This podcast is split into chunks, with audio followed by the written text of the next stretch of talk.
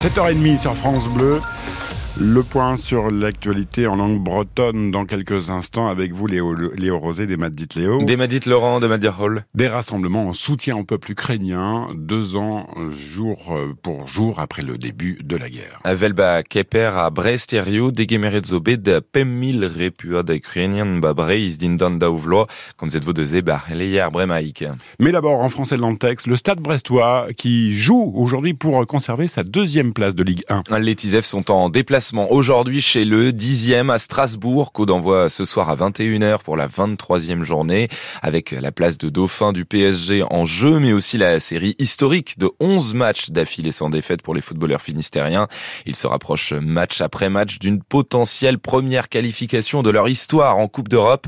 Et l'entraîneur Eric Roy nous dit quel levier de motivation il dispose pour continuer à mobiliser son groupe pour les matchs qui viennent. Bah, le levier, c'est de rester là-haut, hein, tout simplement. Si tu casses ta dynamique, tu commences commence à perdre des matchs, tu vas vite dégringoler. On voit que c'est très serré. Hein. Il y a 7-8 équipes qui sont euh, vraiment très très serrées les unes aux autres. Le levier, il est, facile à, imaginer. C'est effectivement entretenir cette dynamique est la nôtre. Et je dirais même, et c'était un petit peu le message de ma dernière causerie pour la préparation de Marseille, c'est que cette dynamique-là, elle doit devenir une norme chez nous. C'est-à-dire que ça doit être aujourd'hui euh, quelque chose de, de constant. Euh, le niveau d'engagement que l'on met dans les matchs, le niveau de, de performance aussi, euh, autant individuelle que collective. Ça ne doit pas être juste une dynamique, ça doit devenir une norme. Et ça veut dire que si jamais effectivement ça s'étend sur la durée, c'est que l'équipe aura vraiment progressé. Éric Roy avec euh, Nicolas Blanza. Trois joueurs brestois sont suspendus pour ce Strasbourg-Brest à 21h à suivre en intégralité sur France Bleu Brésil pour euh, clore une après-midi exceptionnelle. Toujours en, Ligue 1, il y aura Lorient-Nantes à vivre à, 17h, puis les matchs de Ligue 2 de Concarneau et euh, Guingamp à 19h.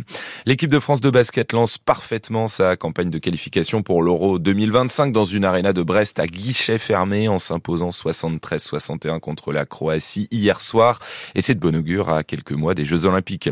Charles Caudrelier va reprendre la mer aujourd'hui dans l'Arkea Ultimate Challenge. Le skipper du Maxi Edmond de Rothschild est toujours en escale aux Açores à Horta, le temps de laisser passer une tempête en approche des côtes françaises et bretonnes.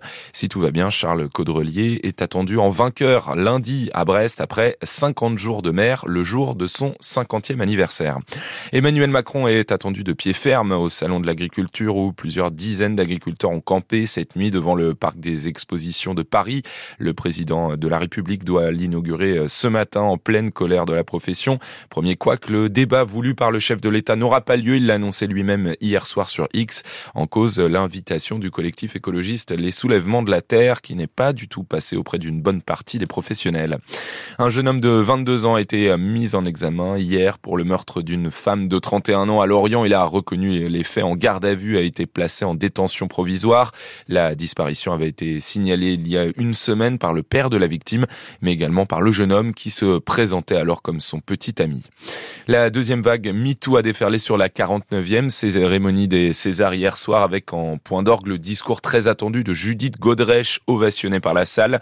L'actrice a dénoncé le niveau d'impunité, de déni et de privilège qui règne dans le cinéma français.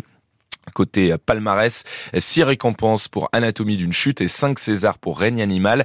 Et une statuette pour Été 96, ce court-métrage d'animation tourné en baie de Morlaix, l'histoire d'un garçon et de sa famille piégés par la marée sur l'île Calotte près de Carantec.